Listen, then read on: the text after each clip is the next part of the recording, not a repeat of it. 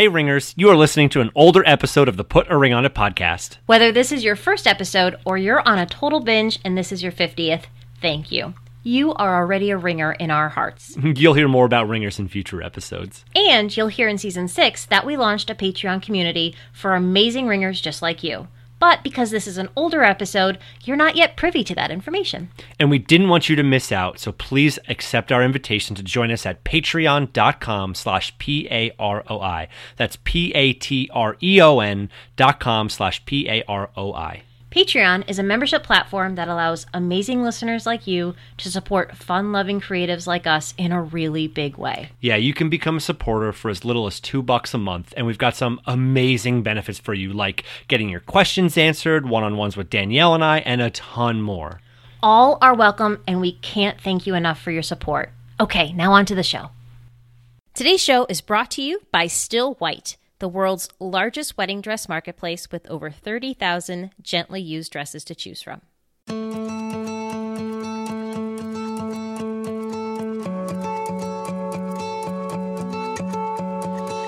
This is the Put a Ring on It podcast. I'm Danielle Pasternak, wedding planner of DP Weddings and fellow bride to be.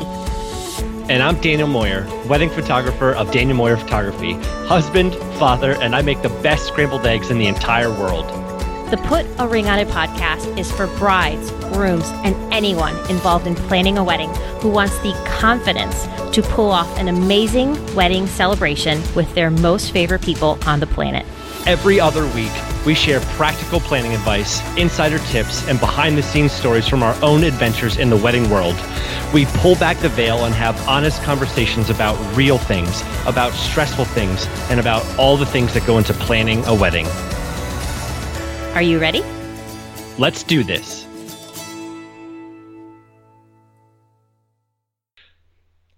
Hey, everybody, welcome to episode 51 of the Put a Ring on It podcast. We are close to getting Medicare. What age do you get Medicare? That's 65, not 55. Sorry. We're getting there. We're not even Yeah. close to taking out our Roth IRA or IRA. Nope. That's 59 and a half. IRA. Yeah, yeah. Yep. We're getting there. We're getting there, though. Episode 51. Dan, happen. Dan, how are you doing? I am super duper uber happy. That's great. I'm so happy to hear that. so Uh, I was trying to think of why, but I'm just happy. Yeah, things are yeah, good. You know, well, life is good. I'm breathing. I think I think for both of us, this is this is the fall. For you and I, we are in super super busy season in Pennsylvania for weddings. We've been part of some amazing couples weddings, and I love and I had a time pumpkin spice latte again this morning.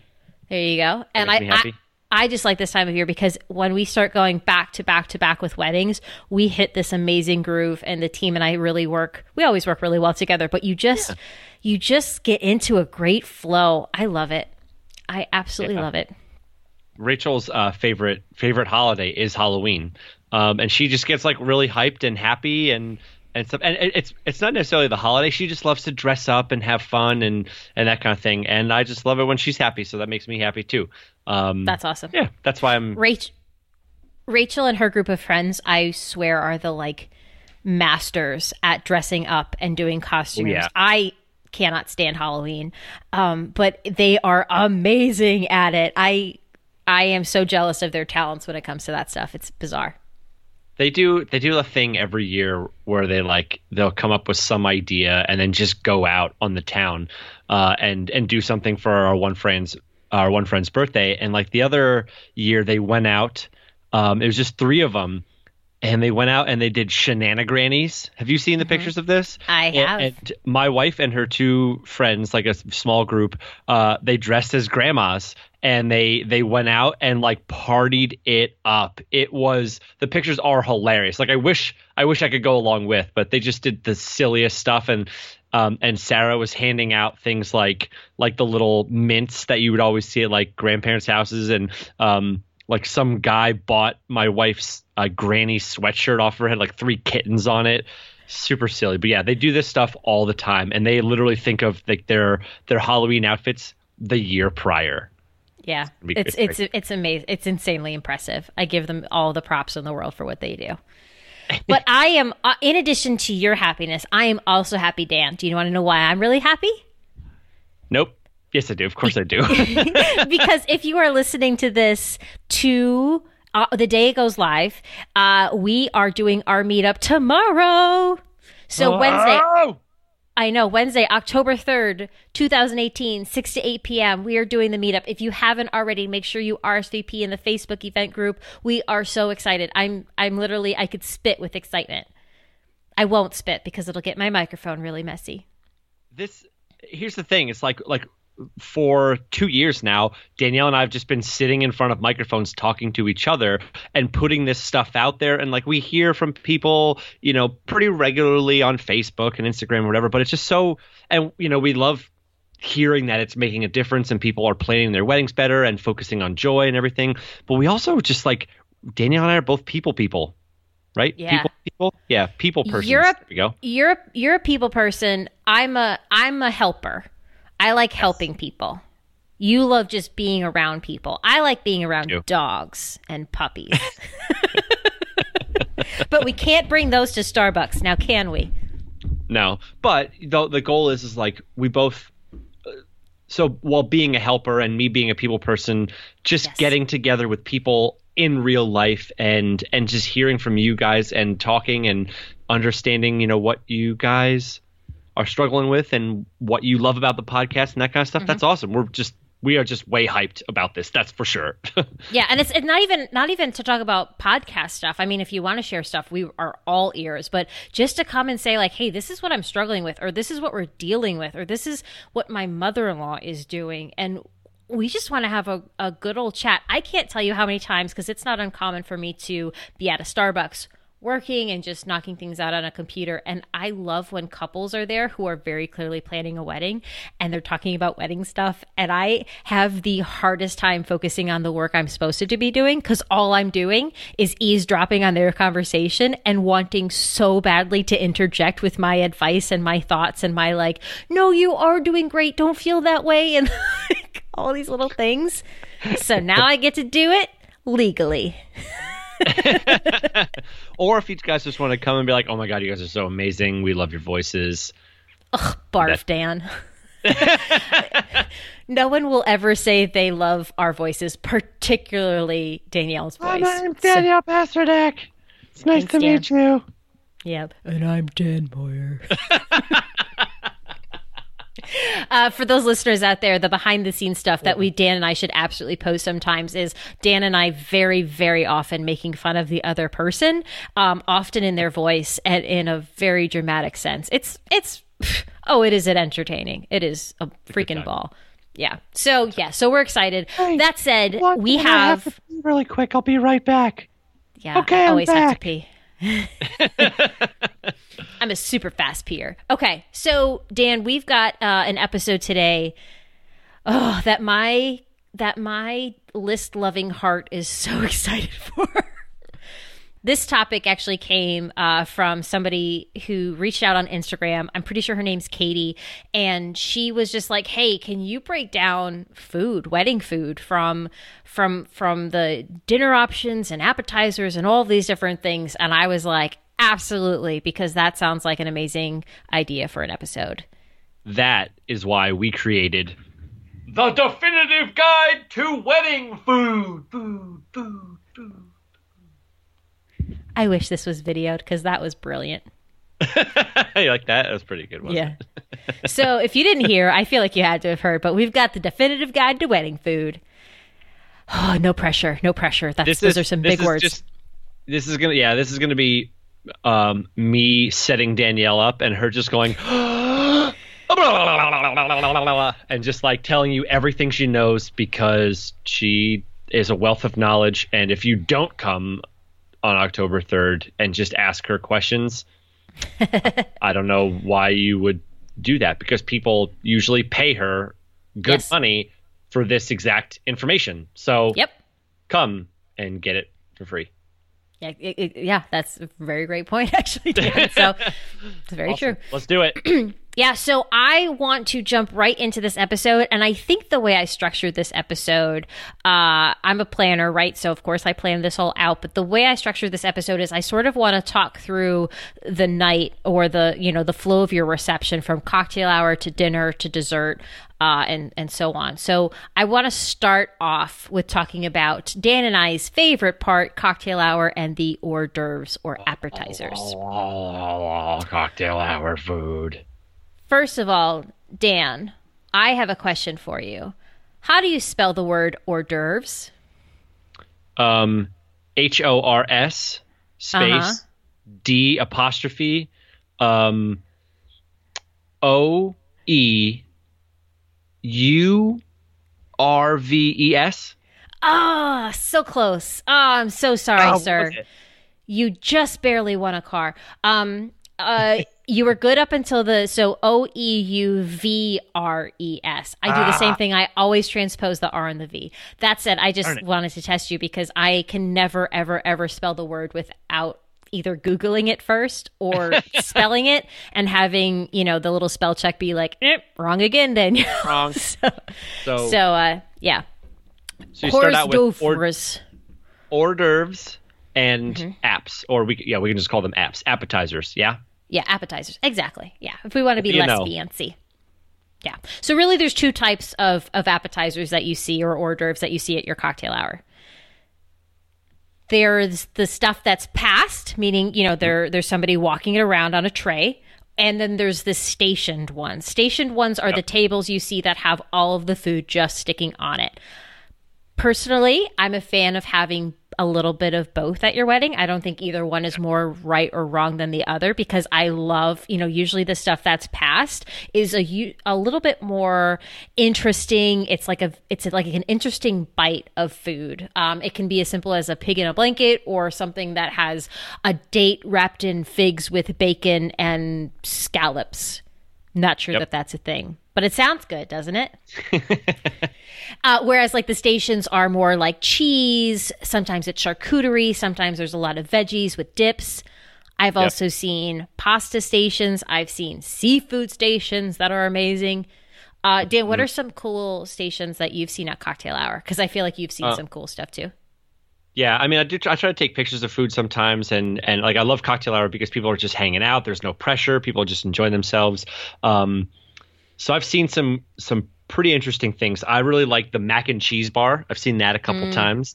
Um, eh, so don't get me wrong. Like I've I've seen some more creative things lately. You know, like initially you always think of the cheese and um, uh, cheese and crackers and fruit and you know a, Yep. a giant bowl of shrimp and that kind of thing. Um, but lately, like I said, I've seen um, like a mac and cheese bar, a pasta station, a a, a mashed potato bar. Um, a hummus bar, just a whole bunch of like random, like fun little things. Uh, uh, a cheesesteak bar, like mini cheesesteaks, like itty bitty little rolls with like little cheesesteaks that you can put inside, uh, like chopped up meat you can put inside, and other things you put on top.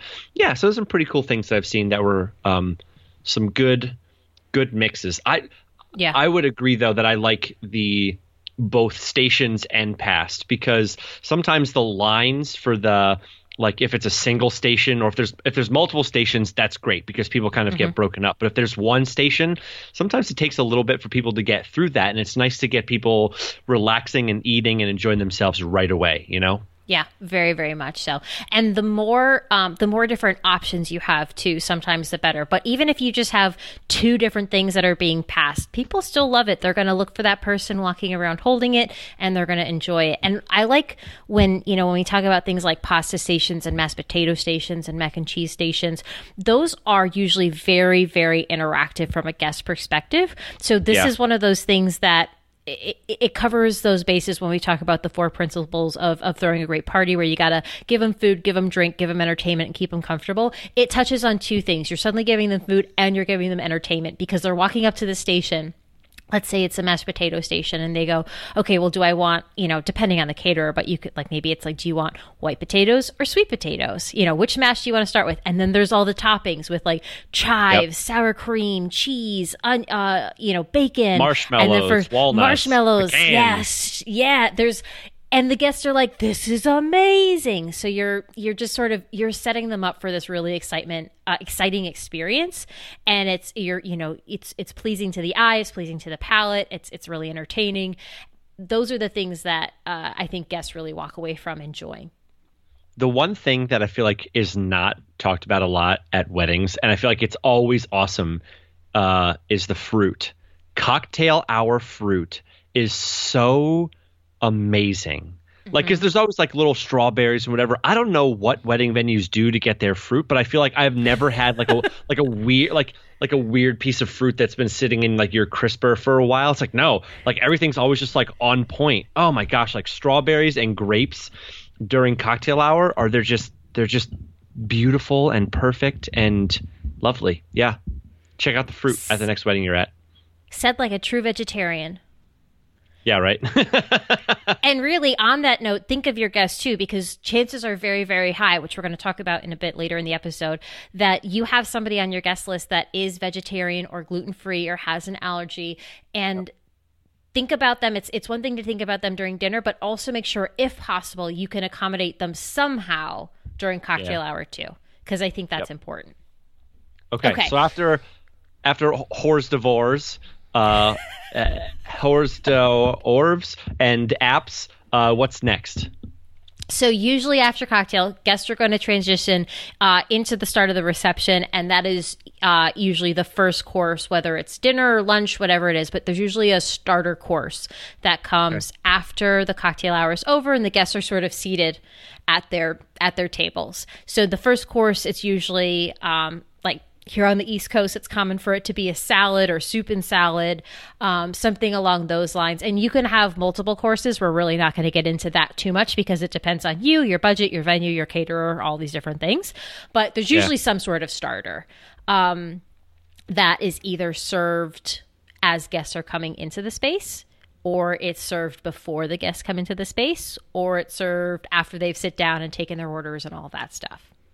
Does that make gotcha. sense? So so what's the what's that little like frozen treat that they usually give like after salad to like cleanse the palate? What is that called? Um, some people do it. It's called an intermezzo course. Is that like uh, sorbet or whatever? Kind of. If you've ever watched the Princess Diaries, uh, two, one, two. Can't say I have. I think it's one. You've never seen the Princess Diaries? You've Daniel. never seen Lord of the Rings, so I don't want to hear it. Please get off my jock. I don't like Lord of the Rings. Come at me, bro. I like Harry Potter. I don't understand what's not to understand there. No, it's uh so if you've seen the Princess Diaries, it's the point where she like takes this big scoop of ice cream, what she thinks is ice cream or sherbet, and sticks it in her mouth and it's like insanely cold and she can't eat. But it's basically just a little frozen something that you stick into I think it's the purpose is to cleanse the palate for the next course. Right. Yep. So yeah, so you could do that. When we talk about this too, the more courses you sort of add on to your event, I am all for it because I love food. But keep in mind that every course you add eats into the time that you're going to have at the end of the meal if you're doing dancing or some other form of entertainment. So if your just whole reception is focused on food, then load up those courses and have a ball. But if you cannot wait to get everybody on the dance floor, consider limiting the amount of courses you have because each course needs to be served, consumed, and then cleared away before the next course can start. And depending how many guests you have, that could be anywhere from 15 minutes to an hour plus per course. So, definitely something to think about. Gotcha. Okay. Okay. Hmm. So let's move the into main event. the main event. Ba, ba, ba, now, I tend to think in terms of the reception that it's often a dinner. I also very much recognize that you might be doing a brunch reception, a lunch reception, a yep.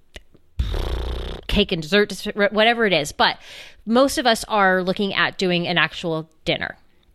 Now, dinner and if you haven't talked with your caterer or venue yet, I want you to really eat up this information because you're going to go into your meeting with your venue or caterer with so much knowledge and so much like A plus, gold star, rock star confidence that they're going to be like, dang, she did her homework, or like he knows what he's he. talking about. There you go. I said he. Yeah, yeah. Oh my good, off my jock. So, so listen to this information, and I'm going to talk through the different ways you can do dinner based on your caterer or venue and sort of what it means and some things to consider about depending on which avenue you go with. Okay. So if you've already talked with your caterer venue about what you're doing, I still have some tips in here for you. Got it? Okay. So there are three areas, right, that you're going to expound on. Yes, three okay. different styles of dinner service, we'll say. And right. this could be lunch service, anything like that. So the All first right. one is is to have a plated sit down dinner. Someone brings you a plate of food similar to a restaurant. The second is to do a buffet or stations, which is what the the more contemporary version of a buffet is now. The third option is to do family style. Now, if I rack my brain, there's probably other versions, but these are your three most popular. So I'll just say that as a disclaimer. Sound good? okay, so let's break down that first one, which you said was the uh, plated sit down, right? So each person receives their own plate of food. Plop, here you go. Yeah. So there's there's a few different ways, depending on your caterer or venue, that you um, may have to approach this. One way, which is a little bit uh, what we've seen more in the past few years, is that an invite is sent out with an option for guests to check off whether they want the chicken or the beef or the fish or whatever it is. They send the RSVP back with the choices. You give those choices to the chef, and that's what's served to them on the wedding day. Another thing that could happen is that as guests sit down to take their seats, a staff member comes around and takes their order for dinner, not unlike what you do at a restaurant, except it's a much more limited venue. As opposed to choosing from an entire menu of things, you're picking from two or three different options. Orders are taken, they take it back, they cook it, they bring it out. Another way to do it is that everyone receives the same exact plate. It's usually a duo of things like a filet and crab cake or chicken and something else, so that for most of the guests, there's plenty of food on the plate to accommodate every single person's preferences. That usually results in a much faster service because there isn't too much confusion. Every single person is getting the same plate. And Makes then mm-hmm. there's often a vegetarian option, yeah? Um, yeah. But I, I feel like all right. So is there almost always a veggie option, but there, there there's kind of like a silent deal? I know. I don't. I, I, don't fully understand why caterers or venues do this. And if you are a caterer venue and you have insight on this, please pass it along because it's information I crave. But it's so common for there to be a silent vegetarian option. And now it's also common that this vegetarian option is also probably gluten free and accommodates most of the popular dairy free, nut free allergies. So that if a person has any sensitivities or allergies, this one meal will sort of accommodate most of the guests. Um, but yeah, it's often silent. So guests that are vegetarian will have to specifically ask their servers um, for that meal. But to me, if it's not presented as an option, I would feel like, well, I don't want to be that guest that is sort of asking for that. So how yeah. do you, when you're at, not that you're a guest super often, Dan, but how do you, how have you seen it approached? Um, because you obviously have dietary restrictions. Yeah, I mean, it comes with the territory of knowing that you eat kind of weird. So a big part of it is you don't eating eat weird. well, I mean, the majority of the population does eat meat, and right. you know Rachel and I don't. So that's that. It, I would know, say it's uncommon versus weird.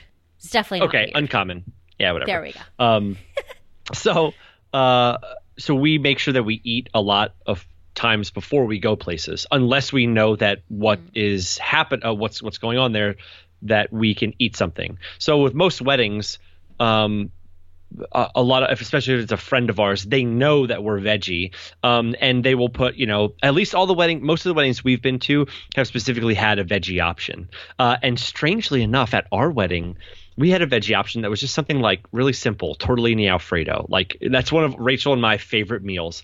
And an insane amount of people got the tortellini alfredo. Because it, it, was, it was like crazy. We were just so, so surprised at how many people wrote back saying like oh this sounds great. Let's do this one versus salmon or chicken or whatever it was that we got.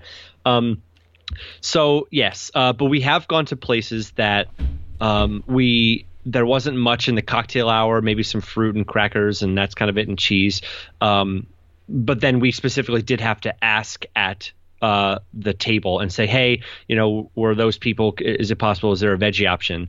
Um, and you can tell a lot of places like it's an afterthought, um, mm-hmm. or or like it the maybe the venue or the caterer just happened to say, "Oh, like we've got that. We've got something that's just kind of taken care of." And if it's not something that you specifically ask about, like if you know you've got a whole bunch of veggie people, ask about what that meal is, because sometimes right. it's I'm going to be honest, it's a pretty lame meal.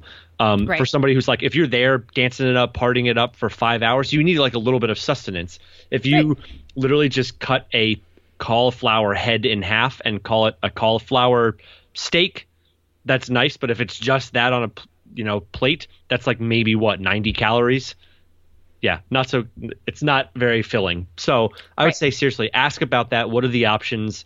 Um, you're putting a lot of thought and love into you know what these other things are. You're doing the tasting and everything. Ask them what you know what kind of veggie options they have. There's some awesome, awesome stuff out there that I've had. Um, right. You know, for for venues and and couples who really thought about it and knew they had some veggie people. So yeah. yeah. And I think if if you have any type of substantial guest list that you're working with, I can't think of a time where we didn't have some sort of um, allergy restriction or sensitivity that came yep. back, especially in recent years. When I started back in 2009, it definitely wasn't as common. But in recent years, there is always, always, always some sort of allergy or something, which is unfortunate that people have um, have so many restrictions on their diet. But it is what it is, and the more that you sort of put it out to your guests that hey, we want to know, and the more you communicate that with the person in charge of the food, your caterer, your venue, whatever, the the smoother experience that's going to be for everyone. The less awkward your guest feels, the the more prepared and ready your caterers are so that when those things do come up, they're able and ready to handle it. If you wait until the day of the wedding to be like, "Oh, by the way, five of our guests are gluten-free at table 5. You can handle that, right? Okay, thanks. Bye." Now they're scrambling and it's a little bit less desirable of an experience and they're taking their energy away from what they're supposed to be yeah. focused on doing. So the more you can communicate that I get that you are also not in control of your your adult guests who may spring these surprises on you, uh, or or your caterer that day. You can't really control that, but the more you can sort of get ahead of it, uh, the better experience for everybody, hands down. Yeah. Does that make sense? Okay, so that's our plated yep. sit down uh, style of dinner. The other style, uh, there's two more that I want to talk about. The next one is buffet or what's now being called stations. It's a little bit more contemporary version. Um, they're they're similar but but different. Um, buffet is usually like one or two or, or more we actually had four long tables this past weekend of just food food food food food food food where guests all the guests start at one end and walk from one end to another end with their plate and they pick what they want and they put it on their plate Stations is similar where guests are getting up out of their seats and they're going to different stations and as opposed to a buffet, which is all in one spot, stations are usually broken up throughout the room. It's actually really similar to what we were talking about with the appetizers, that, uh, you know, they're usually a little bit more interactive. Like it's really cool to see a, a pasta station at dinner or mashed potato station too. Those sushi. Yes, sushi, seafood. Uh, there's, it's nice. Um, to do a carving station where people are like carving, you know, the the meats. Um, a lot of different things. You can still do a, a salad station, a veggie station, but instead of all however many of your guests going up and getting into the same one line, guests are able to get up and walk throughout the space. It's much more interactive. Um, if you are a, a, meat eater and that's all you dream about is meat, you go right to that carving station and you say, Salad, I'll see you later you just focus on that. you keep going to all these places that you want to go, but you don't feel like, okay, well, you're in this one line and you have your one shot to go through. You can bounce around and do all kinds of different stuff. Yep. So, um, super cool yeah, I, I, really, I really like stations. Um, what I found is that if you have a lot of much older guests who aren't necessarily as mobile, come up with maybe a plan to get them those guests their food because they are not going to be able to just jump out of their seat and walk around holding a plate, especially if they've got a walker or a wheelchair or a cane. Um, it's it's not uncommon to see somebody in the family sort of take the lead on getting those guests food, but maybe approach it keeping that in mind, saying, "Hey, uh, Uncle Joe, for dinner, do you think you can help my grandma and grandpa um, get their plates for dinner? I know you've got, you know, you know, I, we just want you to enjoy a guest, but it would really mean a lot for us if you if we just know that somebody's taking care of them on that front. Um, that to me is like an important thing. Also, to uh, make sure you talk with whoever is going to be running the show of your day, whether it's a coordinator or somebody from the catering staff, when it comes to dismissing the tables for dinner. Um, try not to have, unless you have a very, very small wedding guest list, but try not to have everybody just go up to all the stations or all the buffet line right at once because you are going to end up with a lot of very unhappy people waiting in line. So, pro tip. Very true. Okay. All right. The last one I want to talk about is family style. Um, family style dinner is uh, for those Italians out there, I don't even need to explain this, but family style is when every single table is served a few big plates of food. So if you're sitting at a table with 10 other guests, you have a big plate of, of, of your protein that comes out and a big plate of your veggies and a, a big bowl of salad that comes out. And it's sort of passed around the table. And, you know, as a guest, you add it to your own plate. Yep. Think like think like uh, Thanksgiving style, like here, pass the potatoes kind of deal. Exactly. It's a great concept when you want to have guests um, still choose what they want to eat, but not have to necessarily leave their table to get up and go to the buffet and stations. Does that make sense? So, so it's all just right at your yeah. table, but it's like a it's like a mini buffet, your own little mini area. But here's the thing: for as much as I love family style dinner because I think it's in terms of the the guest experience, I think it's great. But please, please, please keep in mind how much decoration and decor you have on the guest table itself. Because if your centerpiece is huge and you've got a million beautiful candles and table numbers and favors and glassware and all these things on the table, you also need to yep. keep in mind all these trays of food now also have to come out from the kitchen and be placed on the table. So you have to balance with having your tables be spacious enough to allow for that, but still be, you know, as beautiful as you want to make it. But I think it's really it's very common for for couples to go really overboard on decor and forget about the fact that they also need to be able to fit all this all these trays of food on the table when it's family style. Yeah, and it's annoying being the guest who like has to be is like right in front of the meat, and then all of a sudden, like, because there's one space, right? Like everything is all set down, and yeah. you've got like the meat thing in front of you or the potatoes in front of you, and all of a sudden, like somebody's like, okay, let me pass the potatoes. So you like pass the potatoes, and then they got to pass them back because there's only one spot on the table for the potatoes. Exactly. Um, yeah, exactly. So, yeah. Yeah have some extra room. Think about that and ahead of time. yeah, exactly. And maybe it's just a matter of seating a few less guests per table too. You don't have to, you know, it doesn't have to be super bare. It's just all things that I want you to keep in mind as you're going through and planning the whole overall over overall view and vision of the day.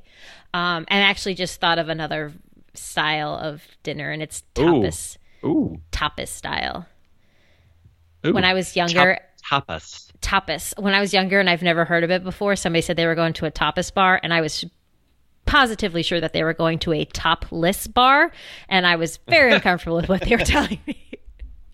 Uh, yeah. Have you ever seen a, a tapas style wedding, Dan? Yeah, uh, not a wedding, but I've been to a bunch of different tapas um, restaurants.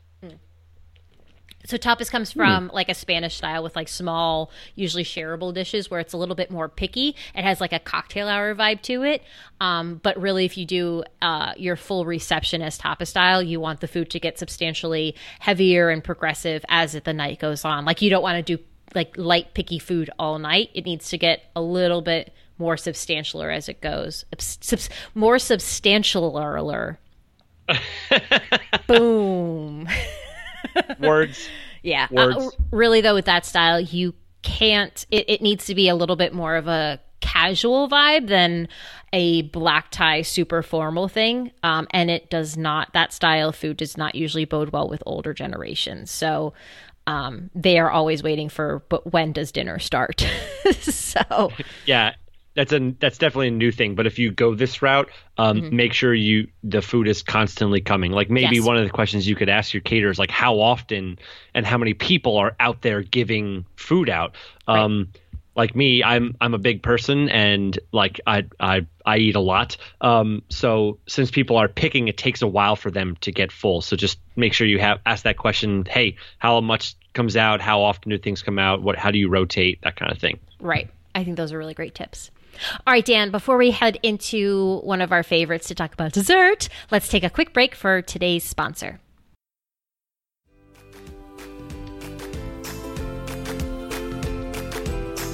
Okay, Dan, I want to take a moment to talk about our sponsor for today's episode, which is Stillwhite. Ooh, I'm on the edge of my seat. Let's hear it. So, when it comes to finding your perfect wedding dress, and Dan, I know you struggled with this too, you can Yep. really search tirelessly day and night trying to find like a dress that's beautiful but also affordable, right? That's key. So, Stillwhite is the world's largest wedding dress marketplace with over 30,000 gowns to choose from. They have designers like Vera Wang, Beholden, one of my favorites, Sarah Seven, and so many more. Like, so many more. And you can expect to save around 50%, like half, off of a gorgeous gown that was really only previously worn for a few hours and obviously dry cleaned. And when I was searching, I actually saw some that said completely brand new. What? Wait. All right. So, so tell me a little bit more about how this works then. Yep. So sellers will go and create a profile on Stillwhite, upload their pictures of the dress and all the details. From there, buyers can search by designer, size, price, and style to see everything that's available for them at a fraction of the usual cost. Okay. So say that I've found my perfect dress. Mm-hmm. Now what happens? Well, you're going to look gorgeous, let me just say that. But Stillwhite offers a safe and secure way to chat about the dress with the seller. So you can ask them questions and you can get, you know, ask them specific measurements. And from there, if the seller's local, you can arrange a time and place to meet and maybe even try the dress on. Or if not, you can opt to have it shipped using PayPal and a super safe tracking number. Hmm. And when your wedding's over, as opposed to having your gown take up precious real estate in your closet, you consider selling it back and making a few extra bucks back. Sounds awesome, right? Yeah, that's pretty awesome. so visit stillwhite.com slash put a ring on it to learn more and start shopping today. S-T-I-L-L-W-H-I-T-E E dot com slash put a ring on it. Okay, now back to the show.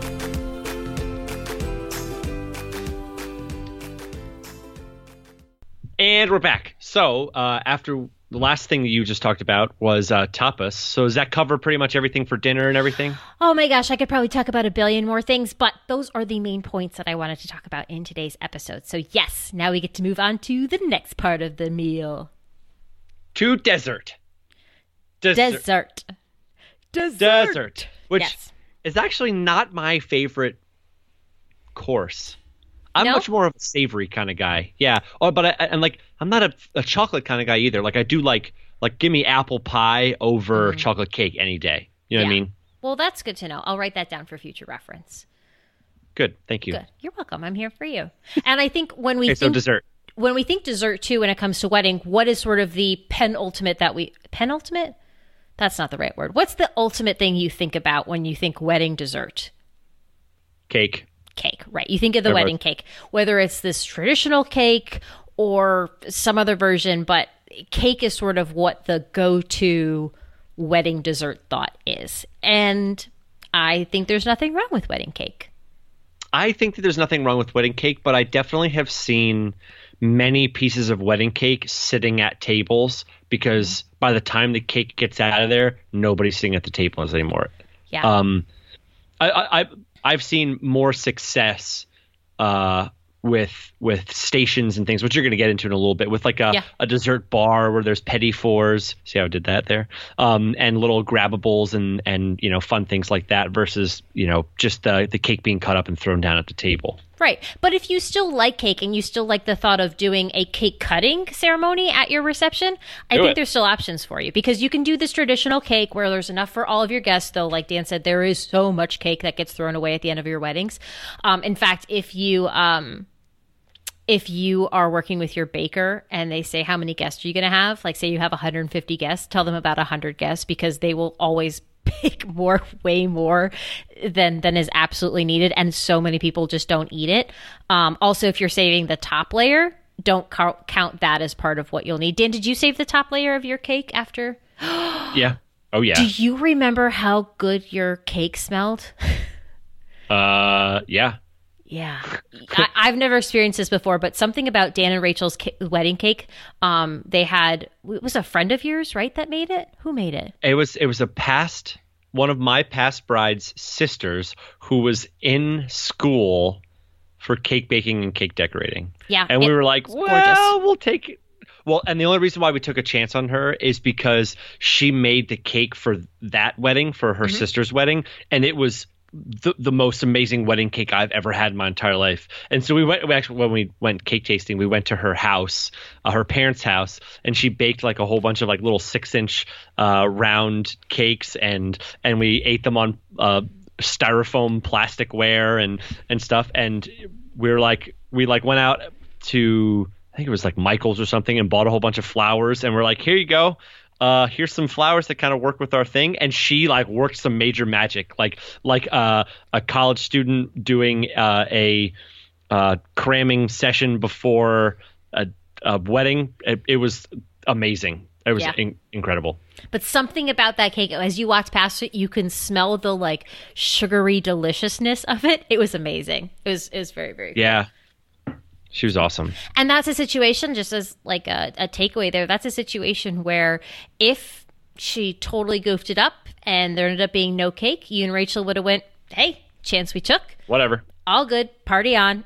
you know, yep. we'll we'll share an ice cream sundae and and call it a day, and and it was all good. But that was something that you were really willing to take a risk on, and it paid off in yeah. your case. Yeah. So oh, that's oh, yeah. like a traditional cake. You can also do, um, I've seen people do cake that has like fake styrofoam layers. Uh, and then there's like mm-hmm. a sheet cake in the back that actually gets cut. And really, most bakers will tell you that most of the cost uh, involved with with a wedding cake actually comes in the decoration of the cake. So really, if you're doing fake layers, it's a, sometimes a cost saving, but not always, depending on how elaborate your um, your decoration is going to be. Um, but honestly, I'm a big fan of the sheet cake because no one realizes it's sheet cake. It's still it's way easier to cut. It's quicker to serve. It comes out. People never realize it's not the actual cake. I will say that much. So, um, yeah, go to Wegmans and get a sheet cake because Wegmans is amazing. If you know, if you know yeah. what Wegmans is. Yeah, that's just very regional. But yeah, I agree. There, a lot of their stuff is actually really good. I like all Wegmans. I love Wegmans sushi too. Wegman sushi Ooh. is my jam. Um, and speaking of jam, no, just kidding. um, that would have been great if I did that. Uh, and then another option you could do when it comes to cake is just to do a really small cutting cake. So if you still want to do the cake cutting tradition where you cut it together and feed each other the cake, you can do just this really small, like nine inch or so, one or two layer cake that's just meant for the, you as the couple to cut. And sometimes the rest of it is cut and served, and sometimes it's not. But that's another option. So, so hmm. yeah. And I think, uh, as Dan mentioned earlier, there's also like if you're not a cake person, flipping don't do cake, man. Yep. Ain't no yeah. shame in that game. Nope. Uh, I was at a wedding just a couple weeks ago, and um, they were not cake people. It was at it was the one uh, at a friend of mine's at a camp, and mm. they just had like 50 pies or something like that. They had a whole bunch of different pies from this local baker, um, and they ate it up, and, and people had a good time. Literally ate it up. Get it? Literally, I see what you yeah. did there. Yeah. Uh, we've seen a lot of stuff. As Dad mentioned, Dan mentioned the petit fours. We've seen Viennese stations, which are usually very elaborate with like tons of different options. Uh, donuts, cupcakes, um, cookies. That's uh, brownies. Those things are too sometimes if you have a family who wants to participate and and contribute something to the oh, wedding, oh, yeah. the dessert area is a great place for you to say, "Hey, can you make up a batch of those amazing cookies that you make at Christmas?" And done. We, and it's easy for them we, to bring to the wedding, put out on a table, boom. Seriously, we all have like that aunt or grandma or something who's got like some amazing recipe for some cookies or something like uh, my grammy had this amazing she just had a, an amazing recipe for everything kiffles and thumbprints and all these like random things that you know I, I feel like a small portion of people know what i'm talking about yes. um but yeah uh, like and nobody made them like my sister's an amazing baker my mom's an amazing baker but nobody made things like Grammy, you know? Yeah. And just imagine that. So I think food often comes with all these great memories too. Like for me, there's there's certain cookies that my mom makes that on we always have on Christmas morning. And we freeze yep. them and hang on to them throughout the year because we make so much of them. And every time I bring them out of the freezer and have some, it's like Christmas morning. It's amazing. I do think so it's interesting. Awesome. I hear so many people say this, and Dan, you just said it too. So you call them kiffles right? Yep. That's my yep. like I love kif well, what you call kiffles. In my house they're called keeflies.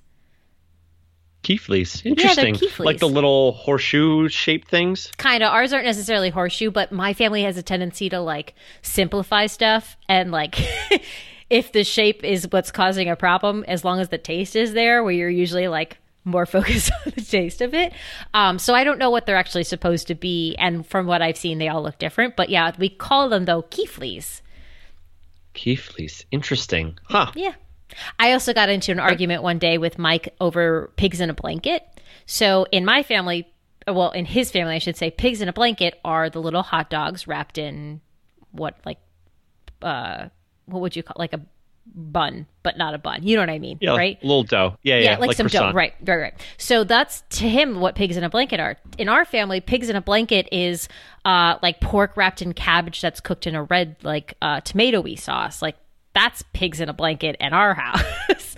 and he made a comment one day about it. And I was like, that's not what a pig in a blanket is. Like this is a pig in a blanket. And he had no idea what I was talking about. And I googled it, and I was totally wrong. But relative to the fact that that is what my family I- calls it. Eh, call wait, them what was the thing? What is it called? What was pigs it in a called? blanket? The thing your family's. What was it made out of? Uh, it's like a it's like a pork sausage wrapped in um, cabbage. Uh, I think they're specifically halupkis. I think Yeah, is yeah. the um, Halupi, halushki, one of those kind of things. right. Um, uh, and again, my family tends to like just make up their own stuff with it. But yeah, it, they end up getting called pigs in a blanket or piggies. but yeah, I just think it's interesting how different families have these different traditions. And while you might not be comfortable with your family catering your entire wedding, that the dessert area is a great way for them to contribute in a way that is so wonderful and so loving and and allows them to to gift you that that bit of Yeah. bakery love. And and really feel like they gave you like they helped you out right? Like there's such Right. a power in that when people really want to help and you like you almost like take something away from them when you when you're like no i don't need anything. But you're like they're like oh oh okay that sounds good. Yeah like i've seen a couple of times where like the aunts and and mom like love to bake mm-hmm. and it's it's kind of a thing like all the different weddings they they make all these different cookies and it's like three of those eight foot tables filled with different cookies and treats and pies and whatever so cool what an amazing like gift it is to have a family who who works like that and who can work together like that to come around a celebration like Right. that Right. Huh. 100%. And before we wrap up this episode, because I think that there's other ways you can incorporate cool food into your wedding, um, I want to talk about sort of the extra stuff that you might want to Yeah. consider doing. The little, the little this extra is a newer something, thing something. Definitely. Yeah. Yeah. I think I think we're getting away from as couples sort of personalize their day more and more and sort of we get out of this cookie cutter uh, pun intended cookie cutter version of well you do this you know you here's your four appetizers here's your salad here's your choice of steak and beef and here's your wedding cake goodbye not that there's anything wrong with that but i think couples are sort of pushing the envelope. Again pushing the envelope. I don't know what that technically means.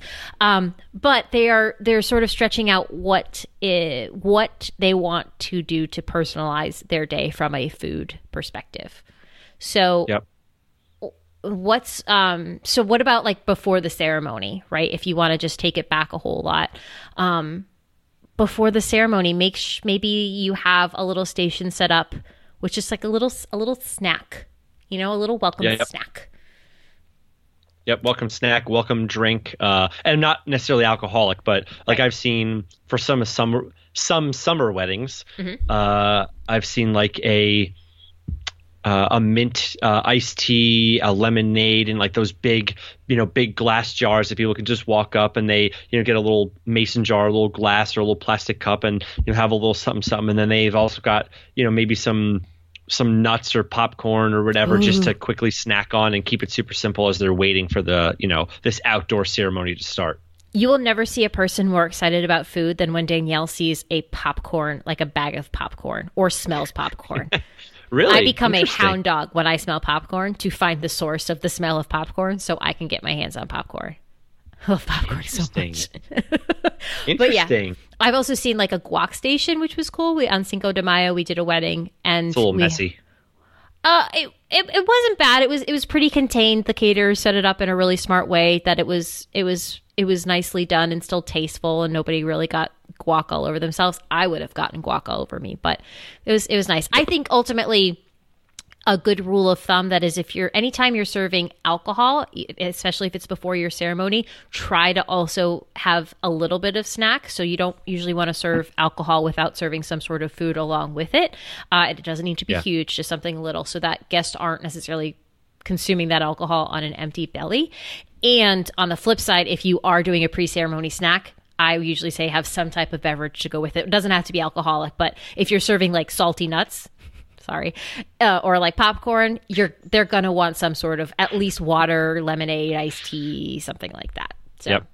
Yeah.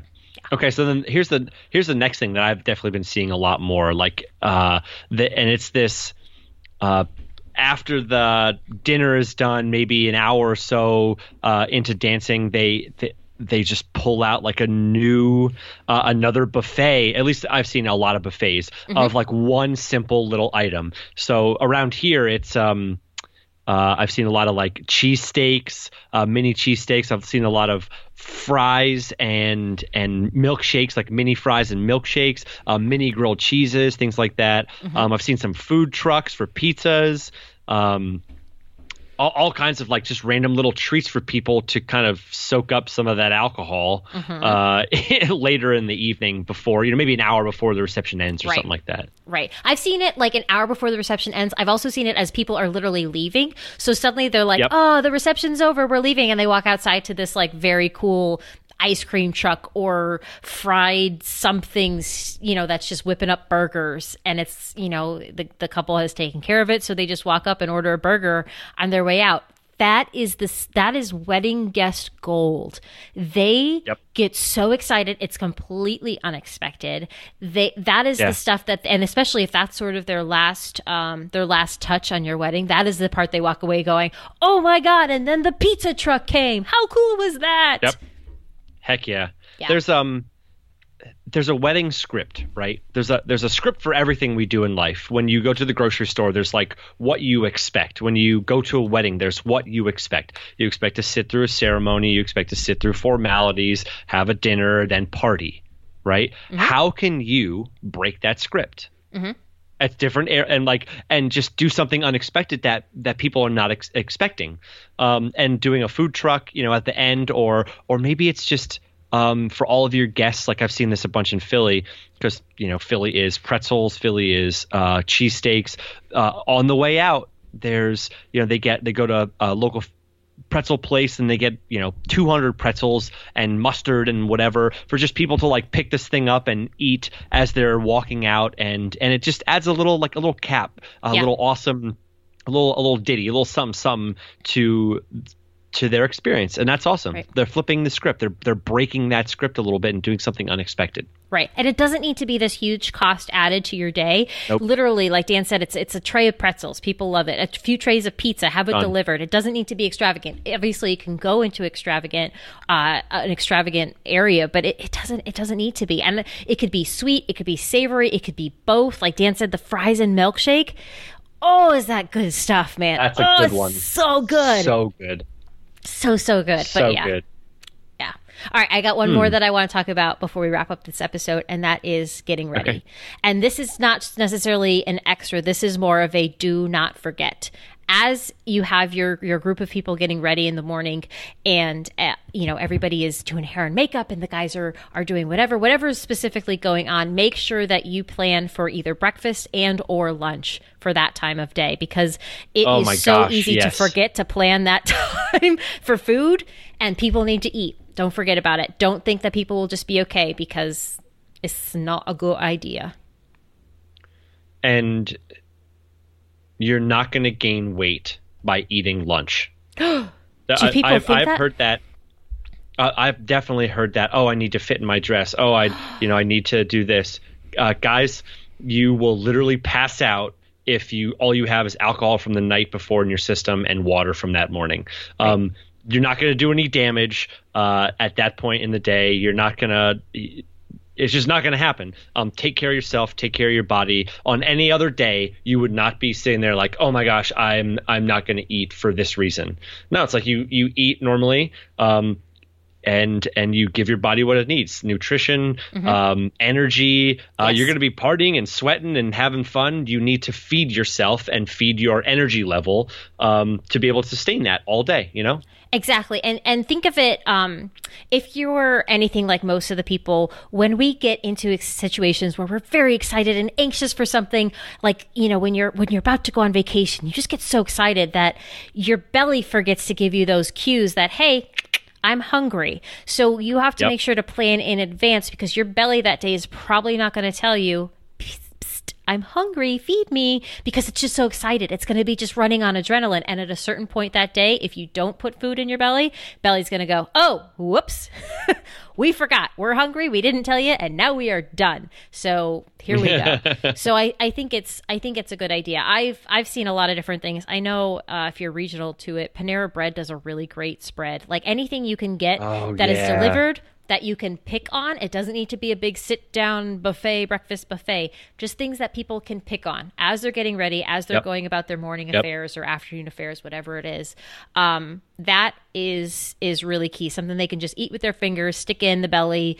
Um, it's it's really such a good idea. And and not again this is not an extra thing to think about. This is a please don't forget to think about thing. Yeah we should have started this episode with that.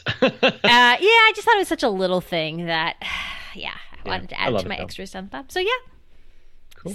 Well we hope you good? enjoyed this episode guys. Absolutely. thanks everybody for listening to another episode of the put a ring on it podcast. We love you And if you haven't yet, please take a minute to rate, review, and subscribe in iTunes or wherever you listen to podcasts. This helps us out so much, you guys. You can find the show notes for today's episode at putaringonitpodcast.com. Oh, and don't forget, um, connect with us on all of the socials. Yep, I am at DPNAK, D-P-N-A-K, on Instagram, Twitter, Facebook, and Pinterest. And I'm at Danielle Moore Photo on Instagram and Danielle Moore Photography on Facebook and Pinterest. And remember, you can always send us your questions on our website or on the Put a Ring on It podcast Facebook page. We really do our best to answer every single one we get, and we might even include yours in an upcoming episode. Finally, know that you are awesome. And no matter what, remember that your wedding is going to kick butt! Yeah, it is. Bye, guys.